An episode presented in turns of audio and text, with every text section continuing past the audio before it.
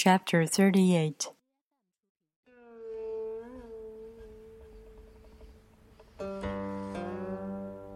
The master doesn't try to be powerful.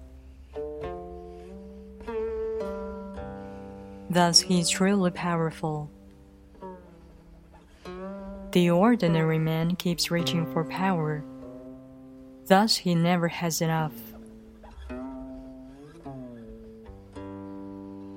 The master does nothing, yet he leaves nothing undone.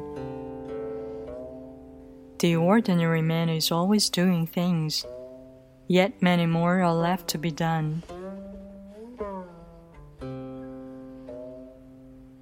The kind man does something, yet something remains undone. The just man does something and leaves many things to be done. Moral man does something, and when no one responds, he rolls up his sleeves and uses force.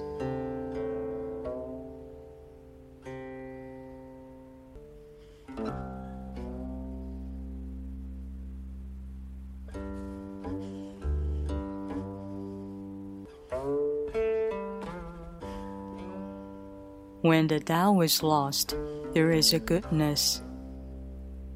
When the goodness is lost, there is morality. When morality is lost, there is a ritual.